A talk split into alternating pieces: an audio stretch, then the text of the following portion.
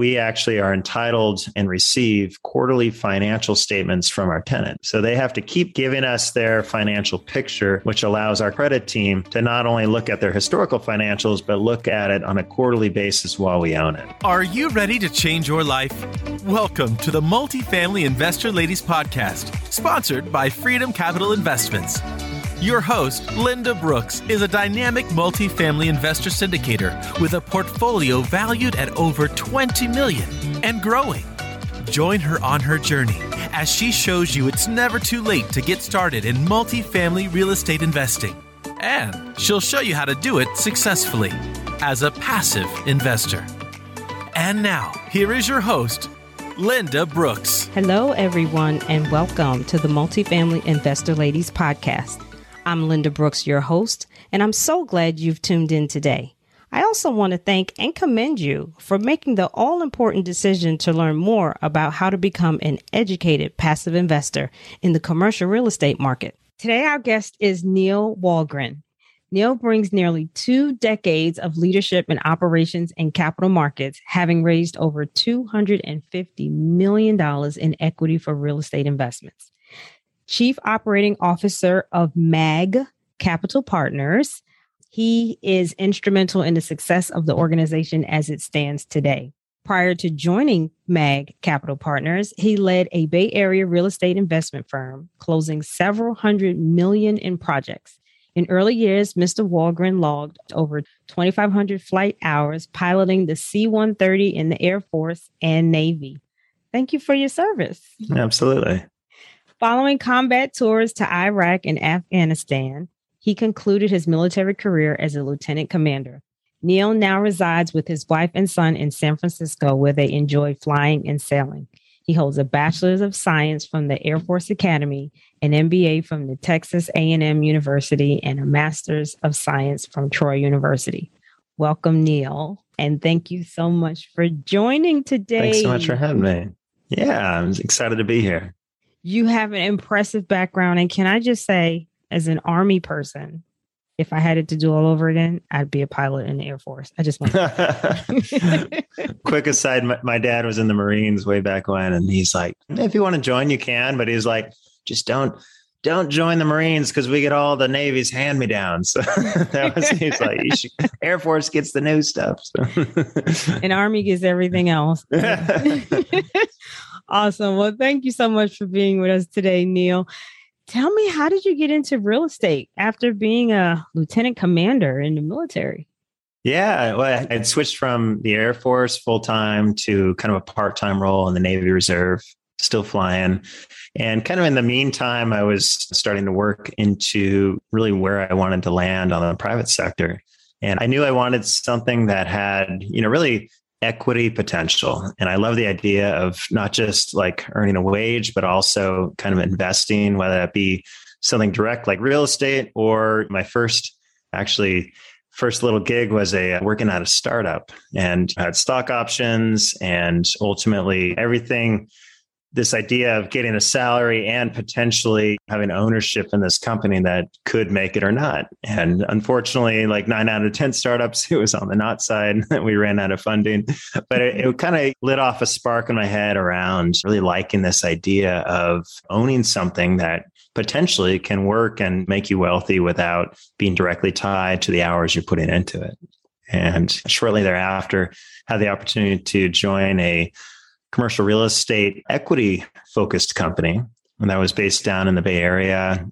And ultimately, that company was great. Ended up getting to connect with them and ultimately learning the tricks of the trade of uh, partnering, you know, on a JV basis with different real estate brokers and developers basically guys who could put together a solid business plan, but lacked the access to really investor capital and investor equity. So our company effectively had a relationships with a number of investors. We would pool those investors together to effectively fund projects on a deal by deal basis.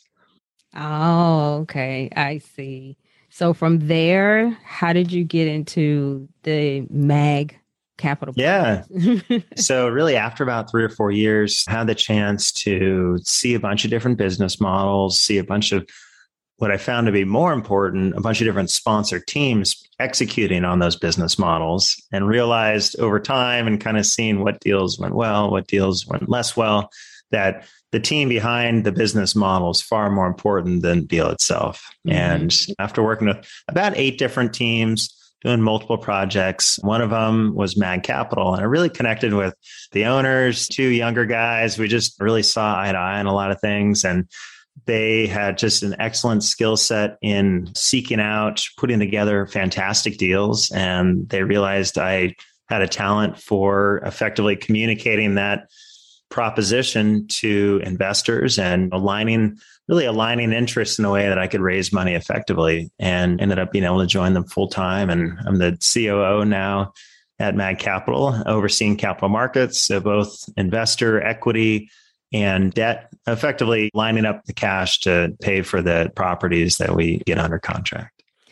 So the properties that you all fund, are you all also the operators or do you fund properties for other operators and take say a gp or debt position in that investment we only fund our own projects so everything is is 100% self-managed we are a kind of a full service vertically integrated investment group okay so now let's talk about your projects, your deals, yeah. your investments. What type of assets do you all invest in? We have a very specialized focus point on single tenant net leased, which is triple net industrial real estate. So we're buying effectively kind of big, ugly square buildings in the Midwest that have really operationally effective cash flowing manufacturing tenants producing mostly core industrial products. And that can range everything from a lot of parts manufacturers. We have automotive, we have aerospace, we have fluid system dynamic manufacturers for electric vehicles. We have large industrial mixers and dryer producers that sell to General Mills and General Electric and even uh, frozen food manufacturers, organic baby food manufacturers. I mean, really, the range is is almost limitless. Effectively, most things that we as consumers see are produced in these industrial buildings or assembled in another building that buys parts from one of the buildings that we own.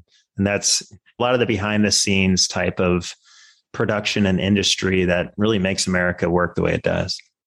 Now, how did you all get into this very niche asset class? I can't take credit for it. Uh, really, the two founders, they both of them have about 35, 40 years combined commercial real estate brokerage experience.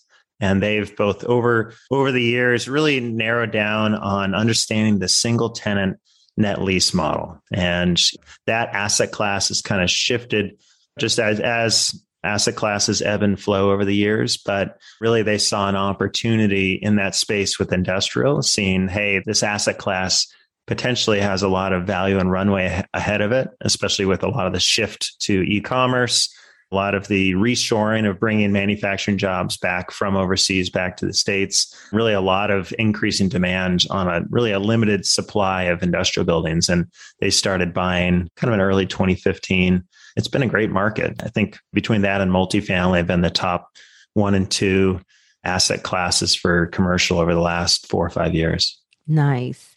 Now single tenant net lease model.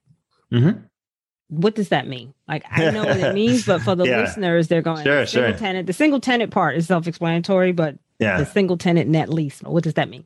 To boil it down, mm-hmm. I'll compare it to maybe a more familiar asset class of multifamily. So in multifamily, you're handling your income, which is going to come from rents, largely rents, and you're setting different rental points for different units. And then you have a lot of expenses that expenses can be direct expenses like utilities, it can be indirect ones like vacancy, it can be improvements, property management, and income minus expenses gets you net operating income. Our model is much simpler. We effectively remove all the expenses and we put all that responsibility directly on the tenant.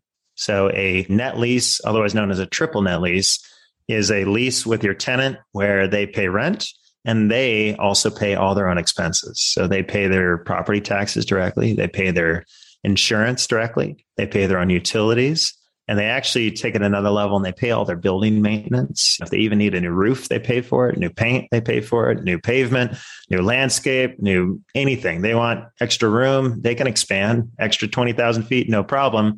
They approve it with us, but they pay for it. So the nature of the structure gives them full operational control of the building they're occupying, but also all of the expense responsibility. And we have a very predictable set of cash flow coming from that rent. So for you, the income is rent. Correct.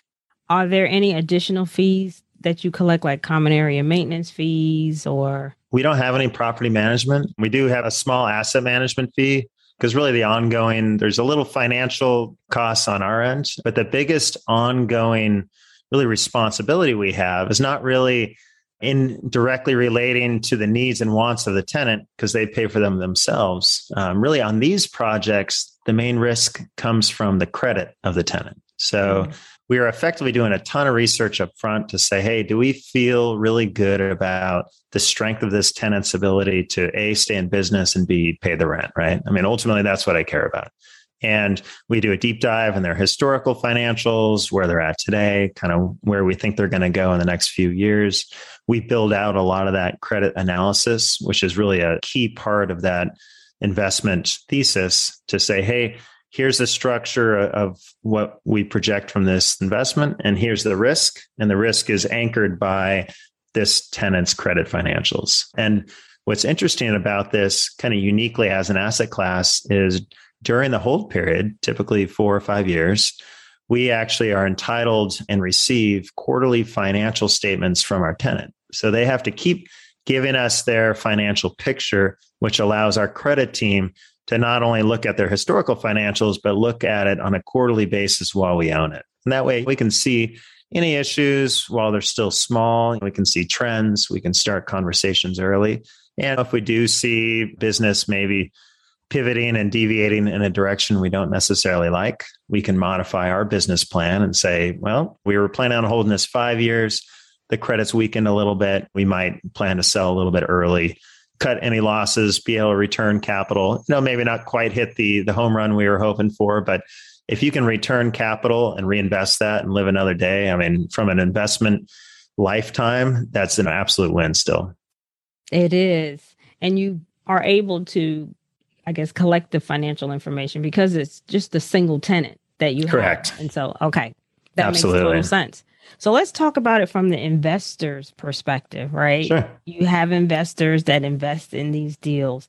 Apparently, it's pretty appealing to those investors because you all are doing well. But what does that look like from the investor perspective? So, for example, what's the minimum investment that you generally accept? How long is the holding period? What's the Yeah. life cycle of the deal? So our minimums are 50,000. On the mm-hmm. first investment, we're fine doing half that. So 25K kind of get started, get comfortable with the team is more than okay. And then really we have the investment summary, kind of look it over, very similar to most other deals you might find. But some of the unique parts of this are once you invest and once we take ownership, the cash flow starts immediately. And we do typically monthly distributions.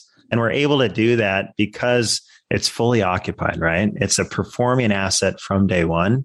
The tenant's in place, they're paying rent from day one there. And typically, the cash on cash, the yield while we hold the project is typically between about 8 to 10% a year. So you can expect to get that divided into monthly installments very predictably. And then that lease actually has annual increases. So every year or every other year, those distributions on a monthly basis will increase as the rent goes up to the tenant.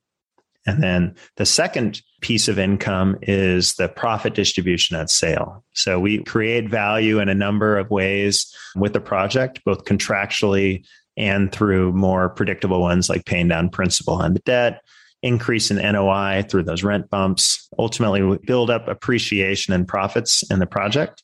And when we sell three, four, or five years down the road, we return that original investment amount and then all profits left over, we do a profit distribution, which is usually fairly sizable, such that with that profit piece and the monthly distributions, we've typically historically been able to deliver between about 15 to 20% annualized returns. Nice. So the whole period for this asset class with Mag Capital is three to four years, or is it the five to seven years you typically see in multifamily? Yeah, most deals, I mean, historically, we usually target around five. Honestly, the, the asset class has done well over the last few years. If we can deliver year five returns after three or four years, we'll take it, right? I mean, we, our business model is around, I call them doubles and triples. We're not swinging for the fences to use a baseball analogy. We're looking for really, I mean, just limited risk, decent cash return deals that can outperform the market, have very limited downside in both understanding your tenant's credit and have all that backed by a hard asset, being that real estate.